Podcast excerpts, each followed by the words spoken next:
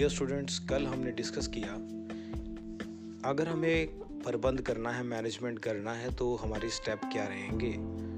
Number 1 पर नियोजन था, नंबर 2 पर संगठन था, नंबर 3 पर नियुक्तिकरण था, नंबर 4 पर निर्देशन था, नंबर 5 पर नियंत्रण था। तो प्यारे बच्चों, हम एक बार ये सोचते हैं कि अब हम इसकी विशेषताओं की चर्चा करें। अगर इसकी विशेषताओं की चर्चा करें तो मैनेजमेंट है क्या, इसकी करैक्टरिस्टिक्स हैं क्या। तो सबसे पहले हमें देखना है कि यह कला, विज्ञान व पेशा तीनों है। प्रबंध सामाजिक विज्ञान है क्योंकि समाज से संबंधित है, और दूसरा यह सामूहिक प्रक्रिया है। कोई अकेला व्यक्ति किसी भी स्कूल का, किसी कंपनी का मैनेजमेंट या प्रबंध अकेला नहीं कर सकता, तो यह एक टीम वर्क है। नंबर 3 यह उद्देश्यपूर्ण प्रक्रिया है कि हम किसी ऑब्जेक्टिव्स हमने तय किए, उद्देश्य तय किए। जैसे हमने अपने इस साल का उद्देश्य रखा कि हमारे प्लस 2 में 90% मार्क्स आएंगे, तो कोई एक कंपनी क्या उद्देश्य रख सकती है कि इस बार 100 कारें बेचनी है।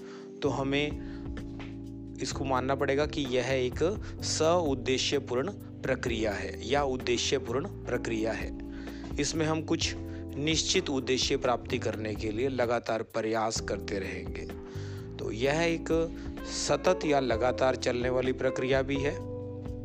और इस प्रकार हमने पढ़ा कि यह हमारे प्रबंध की विशेषताएं होंगी कि यह एक सतत प्रक्रिया है, सामाजिक विज्ञान है, कला विज्ञान दोनों है, पेशा भी है, और यह सामूहिक वर्क है, किसी एक व्यक्ति का नहीं है, सामूहिक कार्य है और उद्देश्यपूर्ण प्रक्रिया है।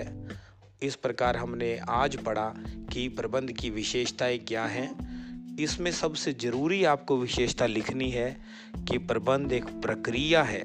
इसे भी आपने विशेषता लिखना है कि प्रबंध एक प्रक्रिया है जिसमें शामिल है नियोजन, संगठन, नियुक्तिकरण, निर्देशन और नियंत्रण।